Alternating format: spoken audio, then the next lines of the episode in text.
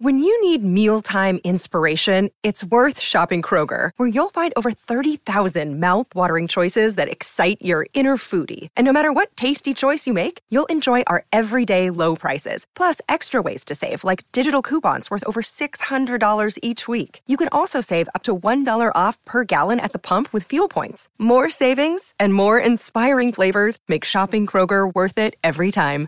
Kroger, fresh for everyone. Fuel restrictions apply.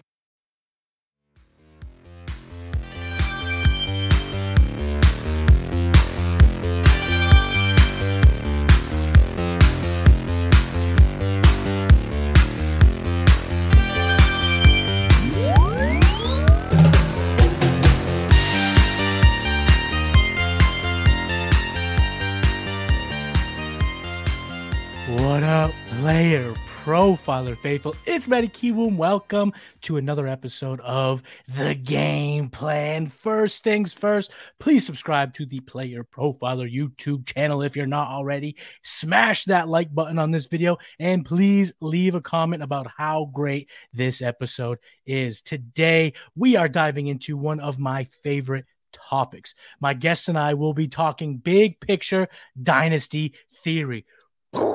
Cannot wait for this. So, gang, get out your pen and your pad and let's start game planning to take our dynasty prowess to the next level.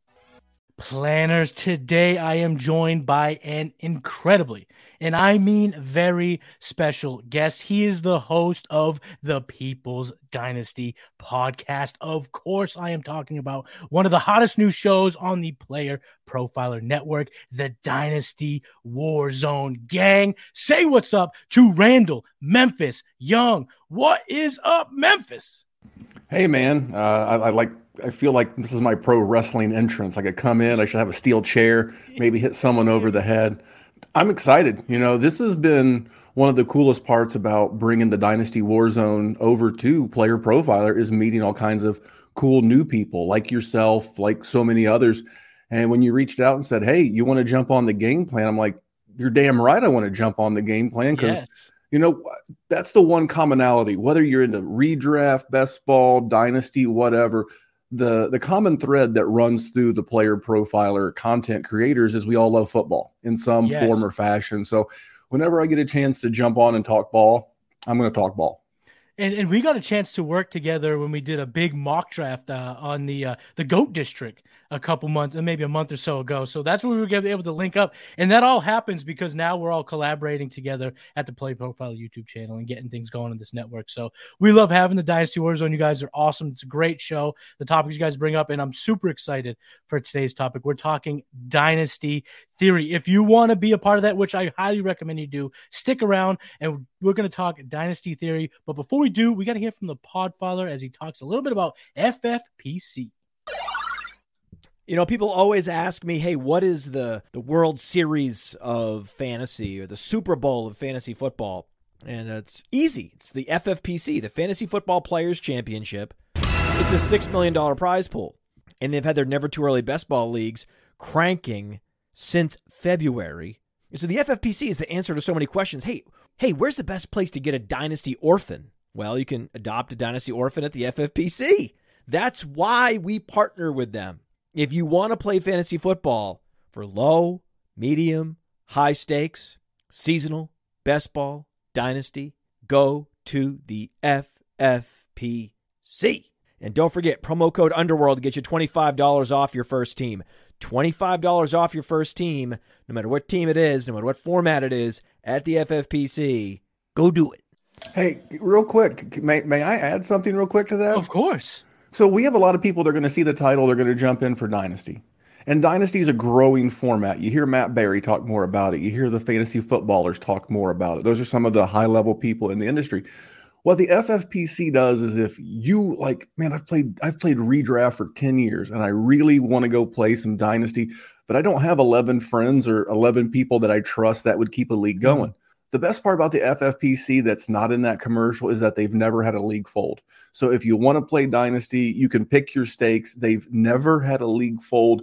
So if you invest in a startup, you buy an orphan, no matter what, that league's going to be there in a year. in two years. So if you're doing a productive struggle, if you're trying to fix up an or an orphan for long term dominance, the FFPC is a great choice.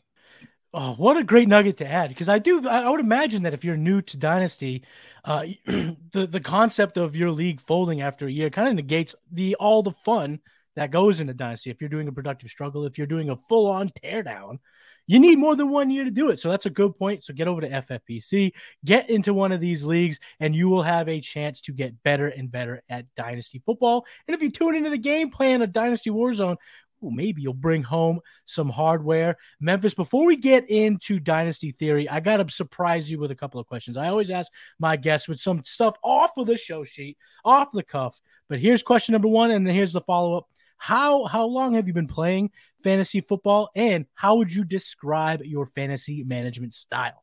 Well, I don't know what year I actually started, but the year that I started and learned learned a hard lesson was you don't draft during the early in the NFL preseason because the first year I played serious dynasty was the year Michael Vick broke his leg in training okay, camp and, yep. and, and he missed like like the first third or half of the season and he was like my number one overall pick that year. It was when he was with Atlanta, so you know 20 22 years ago, so it's been a long time. Started playing with uh, my uncle and some of his friends and it just I thought I was playing dynasty as I've educated myself and learned more it was it was really just a, a glorified keeper league. We kept one yeah. quarterback, one running back, one wide receiver, and then we we drafted around that. So it was keeper transition to dynasty down the road. My management style, it depends on the roster. It depends on the move, and that's something we're going to talk about today as we jump as we jump in. I don't have a style.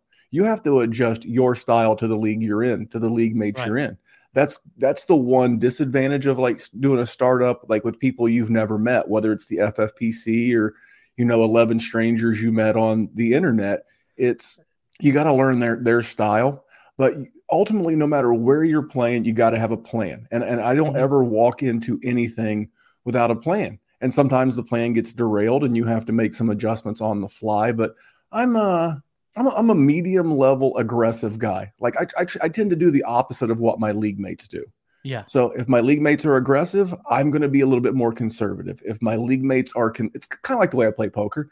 If the mm-hmm. table's conservative, I'm going to be a little bit more aggressive. You can't do what everybody else does and expect to have a winning result. So I modify it based off the group I'm with.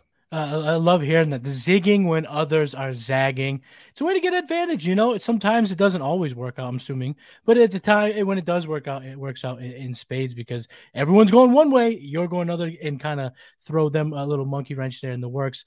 It's funny. I ask this question to everybody, right? And the the consistent through line, whether it's exact wording or different wording, it's flexibility and understanding your league, your league settings, your league mates, the tendencies, whether they draft, trade, whether they hoard picks, all of that stuff always comes out in that, and that's why the game plan is so special because we're getting these these really brilliant fantasy minds on to talk about what they do in these leagues, and you're noticing each and every week you got to be flexible and you got to know your league. So, oh, thank you for sharing. And, and I'm excited to dive in today's topic because it's a little big picture stuff here. We're going to be talking about dynasty theory. So, I'm going to not start us off with a question, Memphis, if that's okay. You can take the reins here and I'll pop in and ask some questions. And we're going to have a really good conversation about dynasty theory. So, how do you define dynasty theory?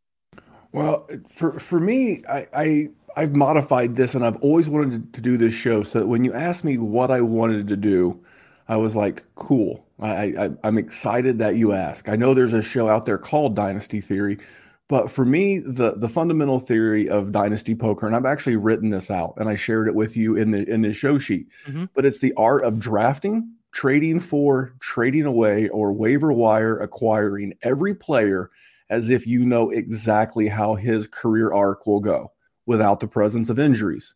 You know, every decision that is made in dynasty fantasy football can be made in the terms of expected value on the payoff of each transaction and how it relates to the current goals of the dynasty roster. So, again, nobody knows for sure, right? If I knew the outcome of every player's career, I would just dominate DFS and, yeah. live on an island in the in the Caribbean with a good Wi-Fi connection. But but I don't. but but but but but I've done my work, and I and, and I understand. Hey, how this is how I see this person's career arc going based off their athleticism, where they landed, their coaches, the players around them, whatever that is. And I, I only know what I know. And then I trade those guys away based on what I foresee happening. It's it's not much different. I mean, I'm, I'm not Warren Buffett. I'm, mm-hmm. I'm not like a big finance guy, but I kind of operate that way. And, and I, I'm trying to, you know, get in when the price is good, get out when the price is bad. And then I have to know where I'm at you know i'm i'm a little bit older in life so my financial goals for my wife my family and i may not be the same as, as a younger person a mm-hmm. younger person with more with more years in the job market may want to be more aggressive with their retirement and their investing because they're trying to build it up whereas with me being a little bit older my wife and i we, we tend to be a little bit more conservative so you have to know what the goals of your team are in order to make those moves so just just having an understanding, man. I think that's that's so often what what just gets dynasty GMs in trouble, and I'm seeing it right now in rookie drafts. Mm-hmm. They're just trading for the sake of trading, or oh, the, the, the, the biggest fallacy, especially in dynasty, because it's not the same as the real NFL. You've got to carry 53 players. You've mm-hmm. got to have 22 starters. And in, in most cases, you've got to have sub packages. You got to go nickel. You got to go dime. You got to go three wide. You got to go two tight end. So it's even different in the real NFL guys, right. we're starting eight, nine, 10, 11 players. You have needs, and this draft best player available doesn't always work. It's like mm-hmm. I was in a draft yesterday. I really needed a quarterback. I didn't need a running back. I was at the 105. And do you know who's been the 105 in just about every rookie superflex draft I've been in? Probably one of the receivers or Gibbs. It was Gibbs. That was exactly right. I'm, I was, if I had to rank this roster's wide receiver group, I'd give it a B. Okay. I would I would give this running back group an A. I mean, I've got Najee, Breece Hall, and one other young stud on this team. But my mm-hmm. quarterbacks are Joe Burrow, who's very good, Mac Jones, who's speculative, and yeah. uh, who was the third guy? Oh, um, Carson Wentz. Don't don't tell anybody. But but so I so I made a move. Maybe I, goes to the Cardinals. I make uh, very possible. I, I made a move. I was like, how can I get to number two? and the guy gave me a really good deal at number two. It cost me a little bit to move up from because he was loaded at quarterback, mm-hmm. and I drafted based off the needs of that team. And it's it's great that that that's what we're seeing a lot of right now. Hey, he's mm-hmm. a good player, and he's a good player, and, and they're right. You're hundred percent right. But a lot of guys can walk into to Lowe's and say that's a good two by four. Right. That that that that's a good pipe fitting. But the real the real builder, the real contractor can take all those parts and build a home, and that's what I'm trying to do. So I went and got the quarterback that my roster needed. Yep. Th- that that's the thing is don't always just quote unquote identify talent. Identify what your roster needs, right. that roster needs, and do your best to get the best player available that helps you win. I, I, I don't buy a lot of this. Uh, well, you don't have to set a roster in in May. I promise you, promise you, if you're in a league with me and I know that you're severely limited in an area, I'm going to make sure not only that I know that, that everyone else in that league knows that. And to make sure they yeah. charge you a buttload to get out of it. I'm that guy. It, that's fun. And, and, you you brought up a couple minutes ago the the kind of the evolution to uh, in the comparisons between the finance world and dynasty. As dynasty gains in popularity the terms you know assets portfolios the first diversifying all of these terms continue to accumulate because you do see that correlation that that kind of relationship between the stock market and fantasy football. You're trying to get in when you can at a low price and try to get out when it's high before it dips down. And it's kind of the same premise. So i'm glad you bring that up. But you're also talking about evaluating your team setting goals is there a particular time of year that dynasty gamers should sit down with themselves, you know, have the the fake proverbial board meeting for your franchise and truly kind of define it? Should that happen right after the Super Bowl? Should that happen in June? Should that happen right before your rookie draft? When should dynasty gamers sit down and have that long talk with themselves of is this team good? Is this team suck? Well, I'm going to answer this question with a question because it's uh, it, it should be done twice a year. Now, we're both aspiring professional. This is our main source of income content creators but we're not there yet right? No you, we're working. you, we're grinding. you, you have a day job right? I do yes correct. And, and, i would assume that once a year you get an annual performance review uh, and yep. once a, and once a year you get a midterm performance re- review. Hey yep. we're going to set goals. So like like coming out of the off season like before the nfl goes to free agency in in march usually yep. around st patrick's day you should be saying to yourself, hey, you know what? What are my goals for this team? Whether you have one, like some people, or 25, like lunatics like me, like you got to go through there and you got to say, hey, what is this team's goals for this year? You know, and then you start, you know, taking some notes. And then mm-hmm. you have to attack those goals going into free agency because the NFL is going to shake up, NFL free agency is going to shake up the value of your roster. Right. Then you got to get through the NFL draft. You know, like a month ago, uh, our buddy Theo, he loved Tyler Allgeier. Mm-hmm. And then they drafted a guy named Bijan Robinson, and who he and loves Theo, even more. Yeah, yeah. Theo true. loves himself some Bijan Robinson. He, he does indeed. But then the NFL said, "Not so fast, my friends." Yeah. That's where you take those goals you wrote down in February and you look at them like right now going into your rookie drafts, and you got to say, "Okay, hey, you know what? Are we still on track? Did the NFL draft hurt me? Did free agency hurt me? Right. Tony Pollard came out of the NFL free agency period and the draft a big winner. Mm-hmm. If you mm-hmm. had Pollard and you were counting on Pollard to be a producer, awesome. So so you got to do it then, and, and then you got to do it along the way because even the best laid plans, you know, and what we do with with fantasy injuries could you know take you from a contender to a you know a non-contender. Mm-hmm. Or a good rookie draft could take you from a, hey, I'm a year away to all of a sudden you're contending you've got to make those things uh, along the way. But most importantly, you got to give yourself at the end of the season before you write those goals. You got to give yourself that that seasonal performance review. Hey, how do we right. do against our goals? And then give all your players, especially not all of them, because you know if, if if I thought you were given, I don't know, like Zeke Elliott a performance review, I'd feel really sad. But give like your key guys like a performance review. Did did Justin Jefferson, Garrett Wilson, whoever, did they perform? Right. And if they did, treat it like like work. Hey, you know what? This guy was performing. He overperformed my expectation. We we got we I'm gonna go out and get some more of him because I don't know anyone else sees it. Or I know we like D'Andre Swift. I know we like Trey Lance, but their performance review is not good right now. If I as a manager, no. that's what I do. I'm I'm boring ass middle manager. If I was writing their performance reviews, I'd be like, we're below expectations here. Mm-hmm. And if you have a player on your roster that still holds value and is below your expectations, go give them to someone else with lower expectations and, and get something else. So I, I, I treat it like I like I would run a business. Oh, those are the, those are some so of the much. business things that that I do that I don't think others are doing yet, and I hope more people do.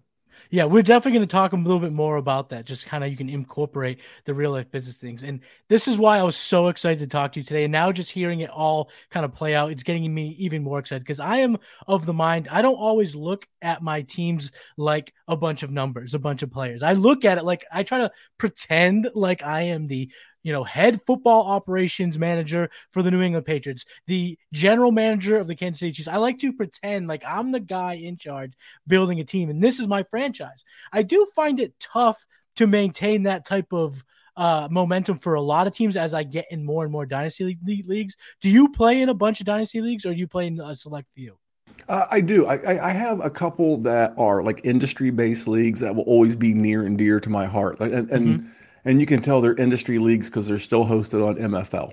But then we have we, we have an amazing patron over at the Dynasty Warzone. It's over at Patreon slash Dynasty Warzone.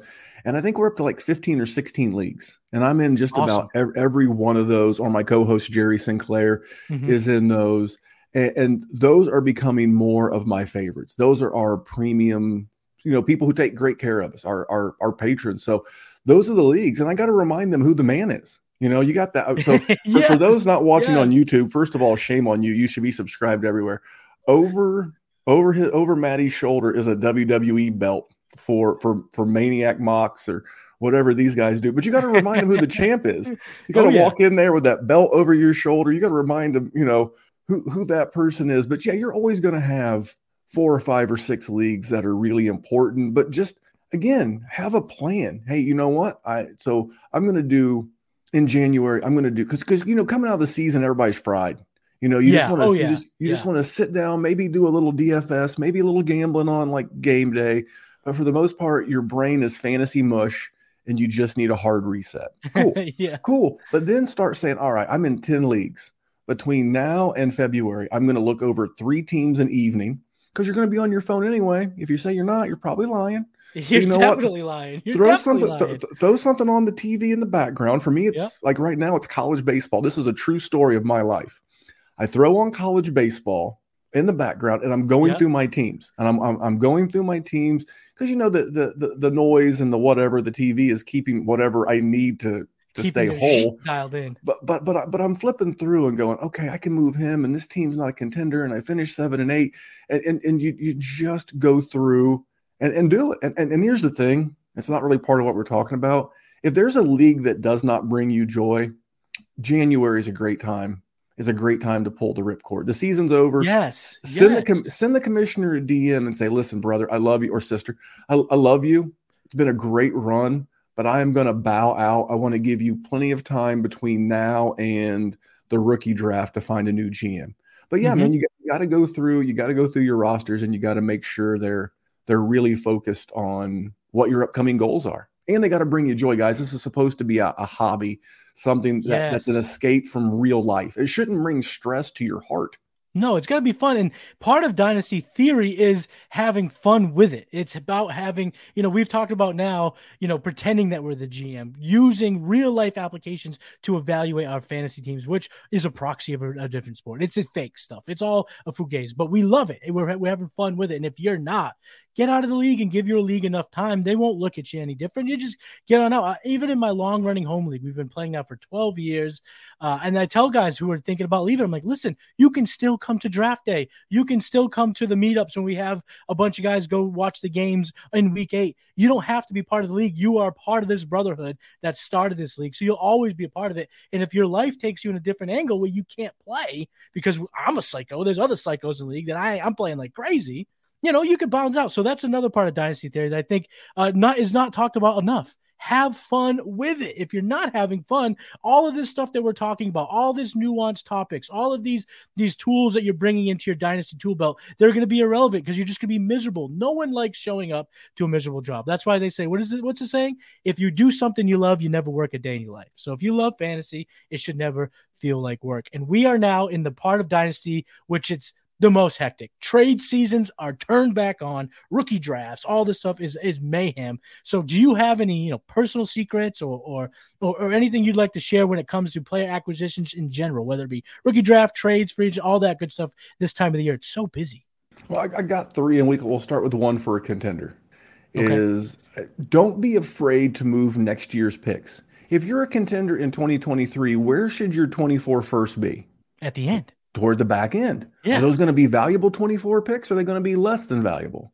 They- be- uh, your league mates will tell you they were shite. That's what they'll tell you. they're- they're going to say, I'm going to value this at the 106. Good for you, buddy. You, you go right ahead. You value it however you want. How And- many and- times I've heard, oh, oh, do you want this 111? That's basically a second round pick. No, sir, it's a late first, but your league mates will tell you it's a second.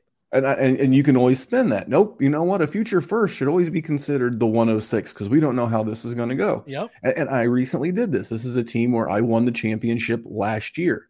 This is probably based off the roster I have. Is its last year of real contention? I've got Stefon Diggs. I've got Mhm. Cooper Kupp. You know, I, I made a move, so I'm very fortunate. I've got Garrett Wilson and Brandon Aiyuk, so I've got some young guys coming behind him. I Mhm. lost Tom Brady. I got lucky and made a trade for Geno Smith, but look, the I got Austin Ekeler, you know, Miles Sanders, George Kittle.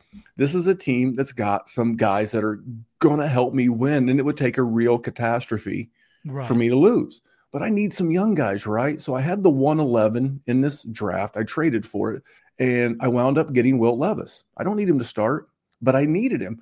But but then you know I'm looking, and I'm I'm blaming the Podfather for this one, by the way. I'm blaming the Podfather Oh, and, no, and, and, I'm, and, and- and I'm going to blame Theo if this does not work out. but we're at the, like the 204, Mhm. and Roschon Johnson's there, and I'm I, I've become thanks to Theo, thanks to the Podfather, I've become a very much a Roschon Johnson guy. Roschon Johnson. Oh. Roschon! So I traded Mhm. what should be a late 24 first, Mhm. and I got the 204 and the 303. And I was like very happy to do it. So I drafted Roschon Johnson, Yep. who again, this team needs youth. I'm, I'm hoping that the back end of the season on a contender, he can contribute to my to my team this year. And then mhm. when the 303 got on the clock, I had another GM offer me a 24 third and John Metchie for the 303 couldn't hit couldn't hit accept on that fast enough in this league. It's a start three wide receiver format. I'm a big Metchie guy, but I used my 24 first in, in the range that should be worst case scenario 108, 109. And if everything goes well, it'll be the 112 mm-hmm. to get two guys that I think will not only help me now, but guys that I'll think uh, that will be helping me in, in two and three years and hopefully keep yeah. this thing going. But that's like a contenders version. I yes. have some more. If you, you have anything to add of on, course.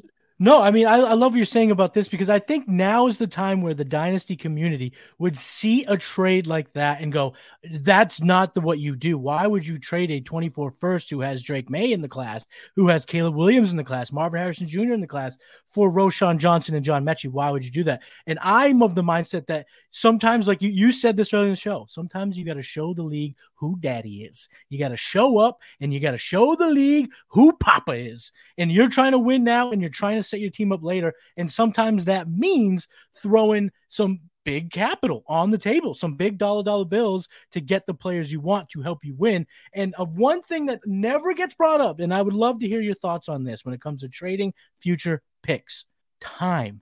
Time is rarely brought up, but you can go get yourself. If catastrophe ensues, your league underperforms, your team is crap in, in ways you never thought imaginable you have enough time to go get 2024 firsts. So trading it now, it almost it doesn't devalue a 24 first, but it definitely suppresses it to the point where it literally does nothing for your chances of winning now. Where Roschon and John Metchie could be intricate, like they could be massive parts to this championship run. So it's worth it now. It makes more sense now. Where if you go put this into a, a calculator, it might not come. If you go to the trade analyzer and Player Profiler, it may not look in favor of you. But you know your team. You sat down in January. You put out the goals. You laid out exactly what this team needs to continue to win, and then you go out and do that. So I think that's a, a great point when we're talking about dynasty theory. Is you don't always have to follow what the community is saying in terms of evaluating assets. You know your team and your league better than I do, better than Memphis does, better than anyone does. So if you know this is going to be the missing pieces, who cares if you're overpaying? Get your guys. You got enough time to hedge your bets later on if you find uh, that to be the case. So uh, I love what you're talking about here for contenders. Do you have anything you want to talk about for non-contenders, productive rebuilds, the guys who are not looking to win in 2023? I do, and then I'm going to throw in a, a bonus strategy at the end. So for non-contenders. Yeah, you know, this is where you can use resources like the Game Plan podcast with my boy Matty, um, first class fantasy with Theo and Billy. By the way, another little Dynasty January, Warzone. You not, well, well, well, you well I, I, appreciate that, but but like here's a little hack: best ball guys like Theo, like Billy, they're they're giving you the keys to the car. They're giving you the answers to the test. They're mm-hmm. telling you in January and February these guys are playing high stakes. You know what high stakes means? A lot of money. They're playing high stakes best ball in February, which means they've already got projections on who's going to be good. Mm-hmm. I do a little cross referencing. Hey, he's going to be good this year, at least according to these guys that I trust and value their opinion. Yep.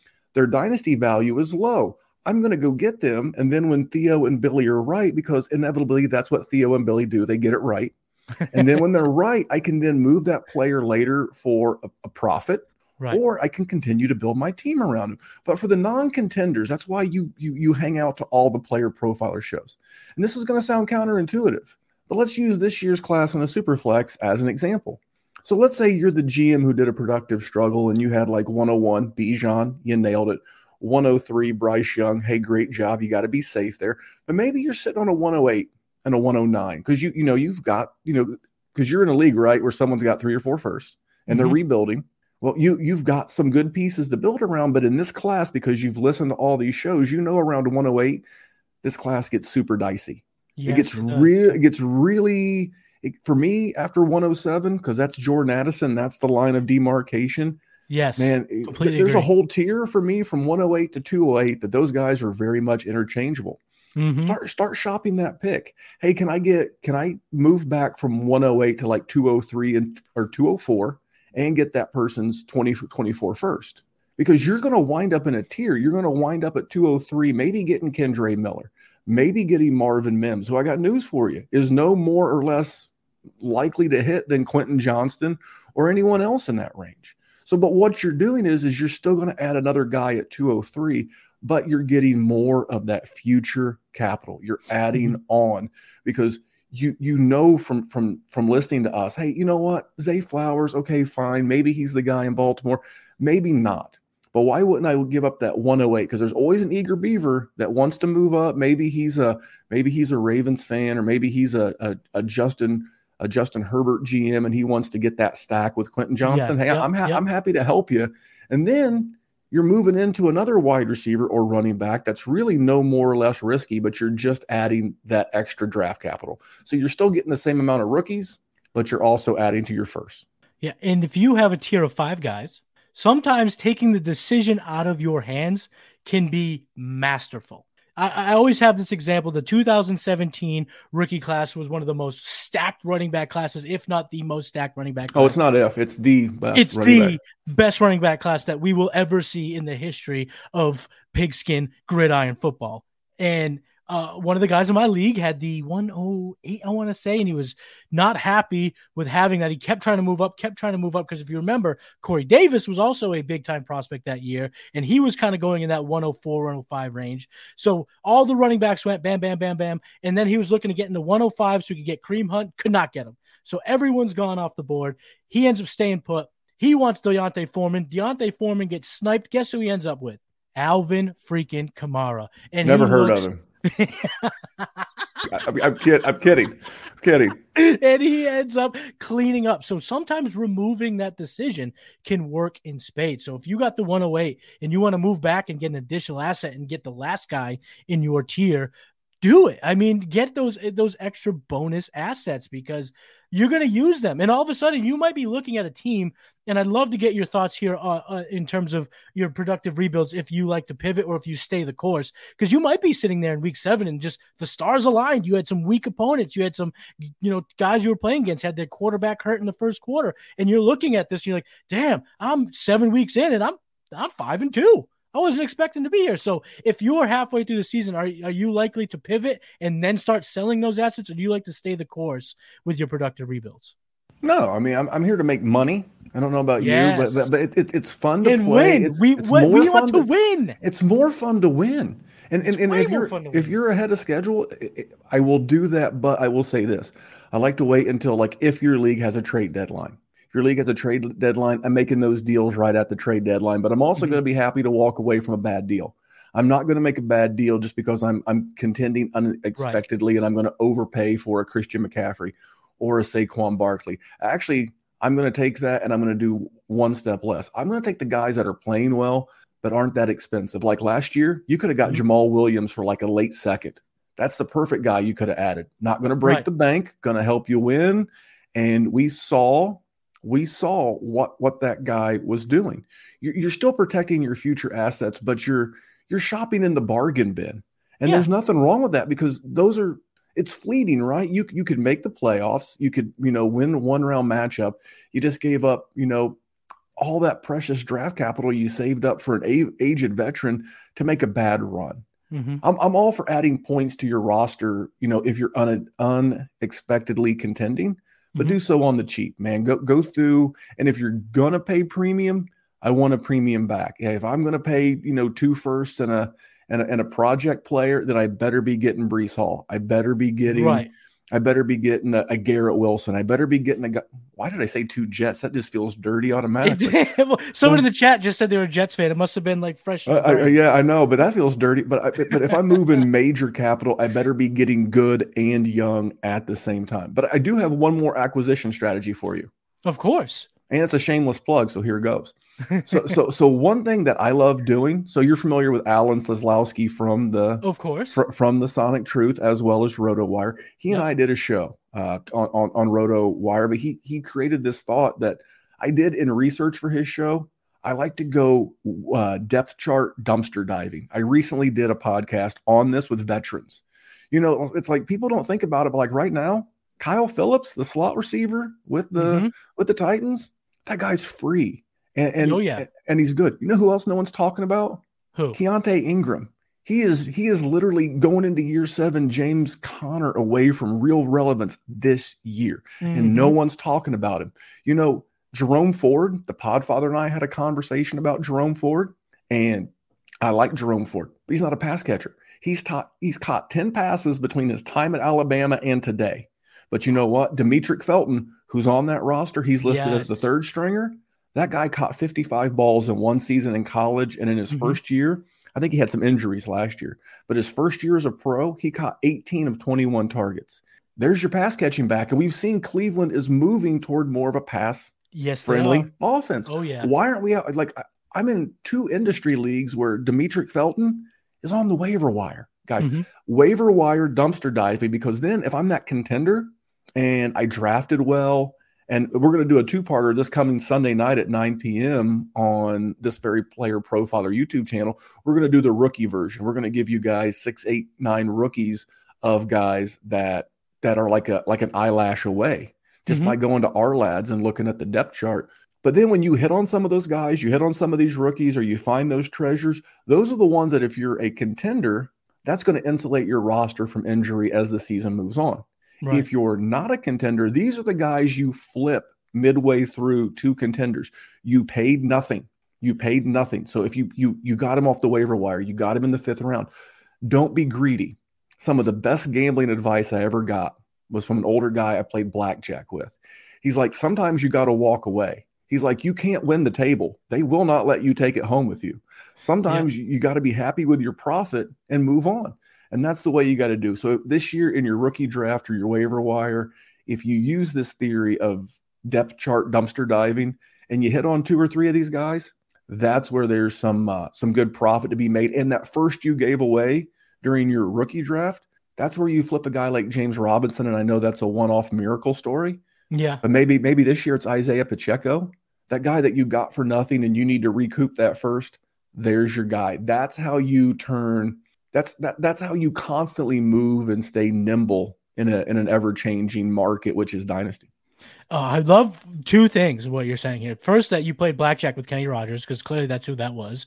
Knowing when to fold him, right? That's beautiful hair, by the way. Beautiful, yeah. even even at, even at that advanced age, is a beautiful head of hair. Great head of hair. But you know, we talked before the show that we were both baseball guys, so we follow baseball, and a lot of these techniques, a lot of this dynasty theory, I think we kind of both learned it through baseball because the GMs in baseball they play way more like dynasty uh, uh, fantasy sports than any other league because they're wheeling and dealing. And a term you used earlier, like we don't want to mortgage the farm even when we're winning if we weren't sure we're going to win. We want to go get bargain bin players. We want to go get guys off the scrap heap. Go dumpster diving throughout depth charts, looking for the Kyle Phillips. Another one might be Mack Hollins. Mack Hollins is in line to be the second wide receiver in Atlanta. And if they do turn it up a notch, we've seen Mack Hollins have productive weeks on less than productive offenses as recently as last year. So you go dumpster diving, but you don't want to mortgage the farm. I love all these things. And I love how you broke it down to three concise different parts here contenders, productive rebuilds, or non contenders.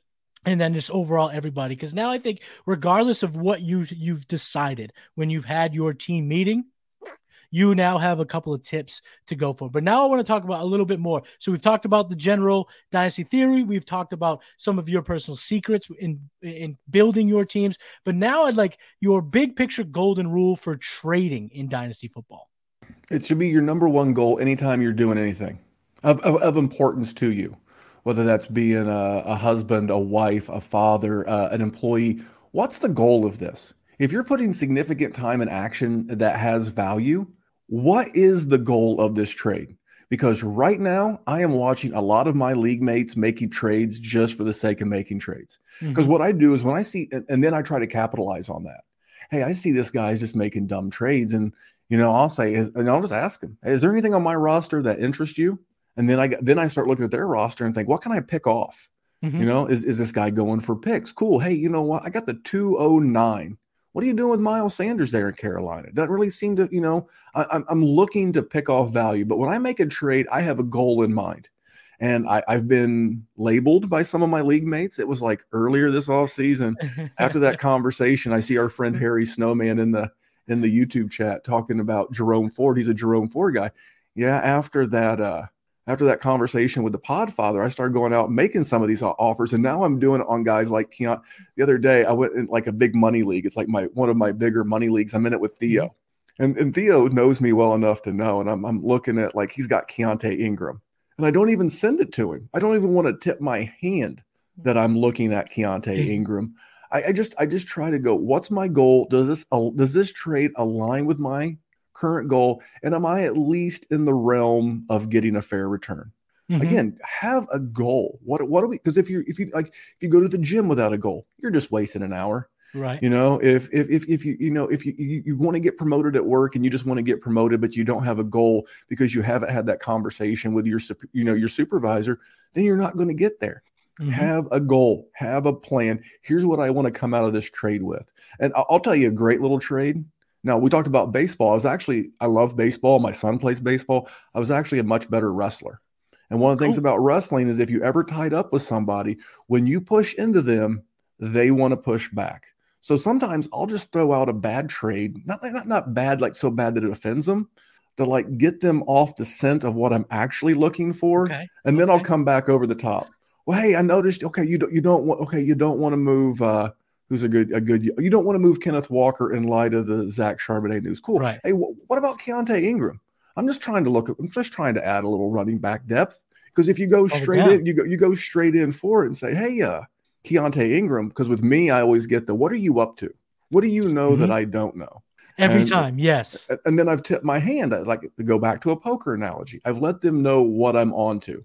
But if I if if I make them a, a too low, not low ball again, never try to offend anybody. Mm-hmm. But if I if I give them a lower than expected offer and say, look, dog, I'm just trying to get some RB depth here. Hey, what about this guy? Hey, we're in the middle of the rookie draft. Hey, would you take 301 for Keaontay Ingram? Well, mm. sure they will because because they want to make that rookie right, pick. Exactly. So, yep. so so so that's where like again with with the wrestling, you lean into them, and when they lean back, you just pull them. They're pushing mm-hmm. for you, so you just pull them, and all that momentum carries you over to where you want to be. And that's kind of some of the things that that i do with trades. And, and one last thing. Of course. I never mind losing a trade because i win a lot of leagues. I, i've had many a trade go hey oh man the, the league's like oh man you you you lost that trade. And i'm like who won the league last year? There it you is. Know? side eye with the, with, with the who won the league. I, I want all of my league mates to put me on blast. Don't redact my name on twitter I am always happy to lose a trade because I always seem to be winning or in the, the mix to win leagues. That's you know you cannot be afraid to slightly overpay to get the goal. Sometimes in fantasy football analysis, we lose track of how hard it is to win even your home leagues. It's not easy to win. So if you can get yourself a championship, it's okay to overpay. That's what I always tell myself. It's okay to slightly overpay if it matters in terms of winning the entire thing. Now, Memphis, are you a fan of uh, or have you watched any Quentin Tarantino movies? Yeah, yeah, I've, I've, Did I've, you watch seen, Django? You know, it's the one that, that I've not made it all the way through. Now, uh, yes. Hateful Eight, Hateful Eight's great, but I but I'm very familiar with with Django. So there's a scene in Django where they're going to save Jamie Foxx's wife, and he's talking with the dentist. Um, and he's he says we got to go get her. He's like we can't just go get her. They know what they'll be like. What are you doing if you're coming to just get her? So we have to go and try to get something bigger, and then just come away with your wife, and we'll save her. And I use that concept in fantasy, and you kind of touched upon on how you do it. So this is kind of how I do a similar method where if he has Keaontay Ingram and I want him, I will make an offer for Kenneth Walker and Keaontay Ingram. And I'll make sure it's a, not a low ball offer, but I'm not looking to overpay. So it's going to be at that 88, 80% threshold. So if he says yes, I'm like, okay, I got Kenneth Walker. And if he says no, I say the same thing. Okay, fine. Seems like Kenneth Walker's your guy what's it going to take for just getting Keaontay? And more often than not, exactly what you say. They go, I see you got that 3 1. Let's make that trade. And the entire time, all I wanted to do was trade that 301 to get Keaontay, Keaontay Ingram. But when you go to ma- someone. It's what make magic. It's what what make magic work. It, it's sleight it of hand. It's distraction. It's, right, it's, right, it's right. illusion. Yes, look this way. I'm coming this way because, especially if you do content, you do content, I do content. People in your leagues can literally hear what you're saying, and I'm I'm about the fantasy life. When I come here and talk on trade gods or the gameplay, and I talk about a player I'm looking for, odds are I'm in an active negotiation for that player. If I'm looking to sell, he has probably been placed on my trade block in my league, so I am talking about what I'm doing. And there's a lot of times to go, well well, I guess uh, I'm not trading you Keaontay Ingram after you had that great talk with Memphis. And I'm like, oh, well, that sucks. So then I have to get crazy with it, get crafty with it. And that's a couple ways that we like to do it. A little sleight of hand. Look for someone else you maybe slightly underpay, and then you come away with the player that you wanted the entire time. Great, great talk. I, I, mean, just hearing you say that, like, yes, I do this all the time. I love this move. It's the old uh, bait and switch. It's it's a great move. And the bait and switch, that's our tactic. Uh, are there any other uh, real life business concepts that you use in fantasy football? And feel free to, to dive into all of them because I'm loving this conversation and I want to hear everything you have because so far it seems like we're very similar gamers, and I'm I'm definitely going to get a few things that I can add to my tool belt and use on some of my soccer league mates right after this show's over. Well, I've got two for you. One is it's it's the efficient markets hypothesis, and I'll just read the the, the boring dictionary, or I guess the the Investopedia definition. And, and the efficient markets hypothesis states that the market price for shares, i.e., players that we're using, so I'll say it in dynasty terms, the market price for players incorporates all known information about that player. This means that the player is accurately valued until a future event changes that valuation. Because the future is uncertain, injuries, overperformance, etc. Because the future is uncertain, an adherent to the efficient market, market hypothesis is far better off owning a wide or diverse swath of players and profiting from the general rise of the overall market you either believe in it and adhere to uh, it passively to, to a broad market investing strategies or you detest it and you focus on only picking players based on growth potential. So what does that mean? So here, here's the big part for me. Whatever you take away from that you can throw efficient markets hypothesis in your own google machine. But the part that sticks out for me is incorporates all known information about a stock or a player for what we do. All mm-hmm. known now, here's the thing sometimes you know, but it's not public knowledge. Like, how, how soon did you know Aaron Rodgers was going to Green Bay? Uh, what do you mean going to going to New York? Yeah, I'm sorry. So from Green Bay to New York. How yeah, soon did I mean, how, January? Like, as soon as the yeah, season was over? We knew in February. Yeah, it seemed like we knew right away. So why did it take so many dynasty gamers to wait until he was actually signed, sealed, and delivered to go move on Garrett Wilson? Because the minute he did, you know what his dynasty value did? It went up. Mm-hmm. Why did everybody wait until he was officially in New York to go get Jordan Love? We knew he was now Jordan. Now Jordan Love is a starting quarterback in the NFL. Mm-hmm. You sometimes you have to take what's known and what's provable. And I knew Aaron Rodgers was not going to be the quarterback in in Green Bay. So based off what I've known, I can go make moves on Jordan Loves. I can go out and maybe try to move off some of that Christian Watson you know, holdings I had because I don't mm-hmm. think it's going to be quite as voluminous, if that's even a word, quite as voluminous. It is now, baby. It, it is. Oh, I make up words all the time. It's great. um, but it's not going to be as as robust from a pat. I think you're going to see it's like why AJ Dillon, low key guy, I'm out because he's a not, not only is he like going to be more featured, I believe, but I, I, believe that because he was a, a, a, a big sleeper, a big go to guy last year who, who underperformed, you're going to get that post hype sleeper discount. Yep. And you're going to get a guy who's who's in for a big productive role because Aaron Jones, he's going to take care of Aaron Jones. If he's got even the the the, the nagginess of, of of like hamstrings or calves, because he mm-hmm. he knows he's probably getting cut in the off season. So the, those that, that's what I know. I mean, if, if like your best friend was on the and I use a lot of metaphors and analogies, so just bear with me. But if your I best friend, your, if your best friend was in like the real estate game, right, and and and he or she told you that, hey, this this neighborhood downtown is going to get completely revitalized. They're going to put you know all this money into it, and they're going to build up that part of the city. What are you going to go do? Well, you you you know, now it's not it's not come out in the newspaper yet, yeah. but you know something's going to happen. You know that property is going to go up in price. So you acted on that incomplete, not solidified information and you made out like a bandit. That's what you have to do in an efficient market because when you have the dynasty nerds and you have the the fantasy footballers and you have Matthew Berry educating more and more dynasty players when you really should be a player profiler, but you see we're next level. But but as more of your league mates get educated as to what we're doing with right. dynasty, you need to be able to take it to that next level because they're always going to keep it very down the middle, very basic. And we're going to help you outperform an educated to a degree fellow owner by using things like the efficient markets hypothesis. Right.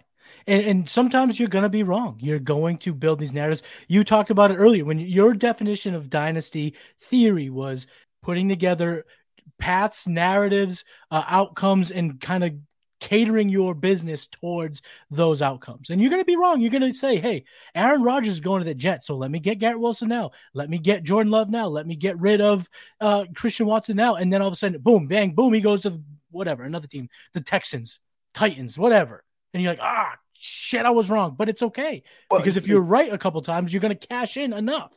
As, as, as long as you have like confidence in yourself to be to be wrong in anything in life, you know, I mean, you know, I was confident that, you know, Trey Lance was going to get traded in the draft.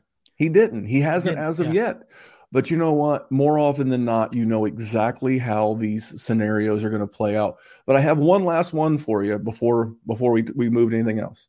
And I love this one because it's it's it's not used enough in dynasty space. And it's the greater fool theory. And the greater fool theory proposes that you can profit from investing as long as there is a greater fool than yourself to buy the investment at a higher price. This means that you could make money from an overpaid stock or player as long as someone else is willing to pay more than you pay for it. Now, eventually, you run out of fools, and the and the, the market for any investment or player becomes too hot. Yeah. But but but you know, like like this year, I think this is the the last year that you'll ever get the the king's ransom for Justin Jefferson. He's the 101 in redraft. You know, now the one thing that he's got going for me, maybe he's a bad analogy, but like yeah, I don't know. You, you, you know that would be that running back right at the age apex, that wide receiver right. At, Terry McLaurin comes to mind, and that super bums me out because I love Terry McLaurin. Yeah, but but, but like last year was the last year you could pay market for Terry McLaurin because every year after it's going to start going down. But that's what it is. You can if if you say to yourself, "Hey, I'm going to go trade for whatever player, and I'm going to pay this." I know I can get out of it because the market's going to stay hot enough that I'm going to get out of this, you know, Christian McCaffrey, whatever mm-hmm. it is, I can get out of it because someone's going to be willing to pay more. The difference is between what we're doing and like the, the finance analogy is that injury, especially at the running back position, can, can really blow up in your face. So be very right. careful about paying market for players near the age apex you know player profiler the breakout finder the dynasty dominator they do such a good job of identifying that player's apex value in dynasty but but just be careful. Like last year, if you'd have paid market after like week four for Breece Hall, like maybe it was two firsts or whatever it was. I'm I'm theorizing here. But if you'd have paid that, you didn't get hurt because he's only going into year 2 mm-hmm. But if if if you'd have paid that for Christian McCaffrey last season and, and he tore an ACL, you're never getting two firsts back again. Whereas mm-hmm. like right now in your rookie draft, you could easily get the 106 and a future first for Breece Hall. Right. So you got to say, hey, what am I paying? What am I going to get a year from now? What am I going to get two years from now? And and just how do you? So that's just another one that I like because I also like the term greater fool theory. As I, long as you I can mean, find a bigger fool than yourself. the greater fool theory is the best thing that's been brought up on the game plan probably in the history of the show. And I would know that because I've been here for every single episode. So Memphis, that was so I thank you for that. And I actually been I, I do use this theory without even really knowing it. And what I do in my leagues, and it goes back to the point that we started this whole show with being flexible and knowing your league. If I see a player available in my trade in my league, especially my home leagues where I know everybody, and he a certain player hits the trade block, and I know this team manager loves this player. He's been a fan of this player. Maybe he rostered him a year ago, two years ago, whatever and the price is right, even if I don't need that guy, I will buy then so that I could possibly flip at a higher price to that fool in the league because you know that they will always love that player. Like for me, I am a DJ Moore believer to the day I die. I do not roster him in my home league. And I know that if he has a good season, that player, that owner will come to me and try to oversell DJ Moore. I'm going to have to, you know, I'm gonna have to remember this because uh, our man John in the chat says, "What if you cannot spot the guy? That means you're the guy, my friend. If you don't know who the fool is in your league, look at the mirror because it's probably you. So that could be me with DJ Moore if I don't remember this theory. So uh, I like to do that and uh, just buy players that you know at a certain price so that you can spend it and get something bigger later. So greater fool theory, the best thing that has ever been brought up. Now, Memphis, do you have any final thoughts before we wrap up and send our listeners on their way for this great Saturday afternoon? No, th- but this is what we do all the time at the at the Dynasty Warzone. Um, there's a lot. I mean, uh, not to put the boss over too strong, but but the Podfather Matt Kelly and all the guests that he brings on the Mind of Mansion, he does such a great job of you know identifying great players. Again, uh, if if Roschon does or does not work out, he's either going to get the the credit or the blame. Yep. But so so so so in business and life, you can be the same as, better than, or different than. So when I started listening to Dynasty content years ago, I try to be different than. I try to to bring content because you know at the end of the day we, matt and i actually agree quite a bit on players for the most mm-hmm. part um, on players player value and stuff but if you're going to be in, in that thing in that content creation why am i trying to compete with the best why am i trying to do that at the level i'm, I'm going to do something different than and i think mm-hmm. that makes the dynasty warzone a good uh, companion piece to some of the other dynasty podcasts you listen to whether that is the sonic truth whether that is the the mind of Mansion. Um, anything with Cody Carpentier is is special. Matty K. Woom. I'm not really going to say that too loud, but you know, Matty here is great. Uh, he puts out great con- content in and of his own right. But just just hang out, just hang out at the the the the Player Profiler YouTube channel, mm-hmm. the Player Profiler Megaphone channel. All the podcasts are there. Oh yeah. If, if if you like this one, listen to it each and every time. If you don't, just knock it out of your queue but subscribing, listening. I appreciate John and Harry Snowman and, and all these beautiful people interacting. Oh, that's how you help us. That, that's all that I ask is in return. Um, subscribe everywhere, interact with us, and, and help us grow. That's the only thing I would leave you because we're going to do our best to help you build winning dynasty rosters, fantasy rosters, in season rosters, make moves. But that's how you help us. Yeah, Harry in the group. Harry Snowman, he's the man. Rob is the man in, in, all caps, smash the like button, guys. Yes. You know, I, I make up words, right? We talked about this. I, I make up words. It, it is the freest way to help any content creator. It is free. It costs it's it's free ninety nine to go yes, into go into your YouTube and subscribe. Notifications on or off is up to you, but subscribing helps. Going into the the the Apple or Spotify and leaving a review helps. Absolutely. You have no you have no idea what your thumbs up, what your like, what your subscribe, what your review does for us without ever even having to open your wallet. And if you want to do that, we offer tons of good stuff. It's the mm-hmm. FFPC, it's the Dynasty Dominator, it's the All In package, it's you know Patreons. We have one. Player Player Profiler has one. All of these ways are ways you can do it financially. But guys, totally free to help us out. That's all that I would ever ask. Yes, a great point. I'm glad you brought it home, and I'm super excited and so happy that you came on. But Memphis, before we go, make sure you tell other people listen where they can find you on socials because you got to check out the Dynasty Warzone. It's such a great podcast. Monday nights, right? Every night, every Monday night, it's out. Well, that's the top secret new podcast that will be a player profiler only podcast. That's going to be starting, I think, a week from Monday. We're going to keep that one under wraps. We don't want okay, some the secret one. So I almost we, blew the secret. We, we don't want some ne'er do well to come in behind us and and and, and snipe our concept, yeah. if you will. Sunday nights, right now until the season starts. Me and my co-host Jerry Sinclair. Uh, we're doing Sunday nights, 9 p.m. Eastern, right here on this YouTube channel. If you want to watch live, cool. If you're like Memphis, I don't really do the whole YouTube thing. Dig it subscribe to the Spotify megaphone because it's going to be a podcast on Wednesday morning. So you can get it both places. And if you need me, I'm at DWZ, as in Dynasty Warzone, at DWZ Memphis. The show's everywhere at Dynasty Warzone. Hit me on socials, hit me up. Uh, I try to help people when I can. Uh, if you want me to help you in a, in, in a trade, here's the, here's the move, the game plan. See what I did there? Ties it all back. just tag me, not me and 74 of my closest uh, dynasty analyst friends, just me. Yep. I'll respond, or you can just shoot it to my DMs. I do my level best, but yeah, you can find me anywhere at DWZ Memphis. The show's at DWZ.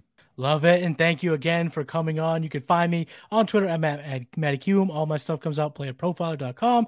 Trade Gods each and every Thursday with my man Jason Allwine. Uh, we got I got the executives Patreon me and Cody, so subscribe there as well.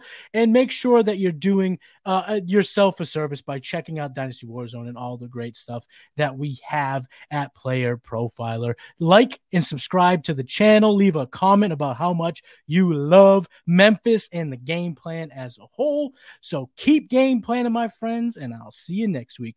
Peace.